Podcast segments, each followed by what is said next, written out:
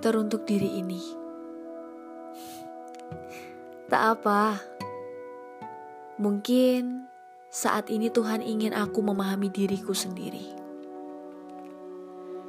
Tuhan mau aku berhenti menyakiti diri ini dengan menjauhkanku oleh sosok yang bukan takdirku. Sampai pada akhirnya, ia ciptakan rasa trauma agar aku benar-benar berhenti. Berhenti untuk mencintai sosok yang tak tahu budi. Kini, aku benar-benar sendiri. Menata hidup yang sempat kacau karena rasa yang berlebih. Aku berharap Semoga kelak takdir dan garis jodoh masih mempertemukan.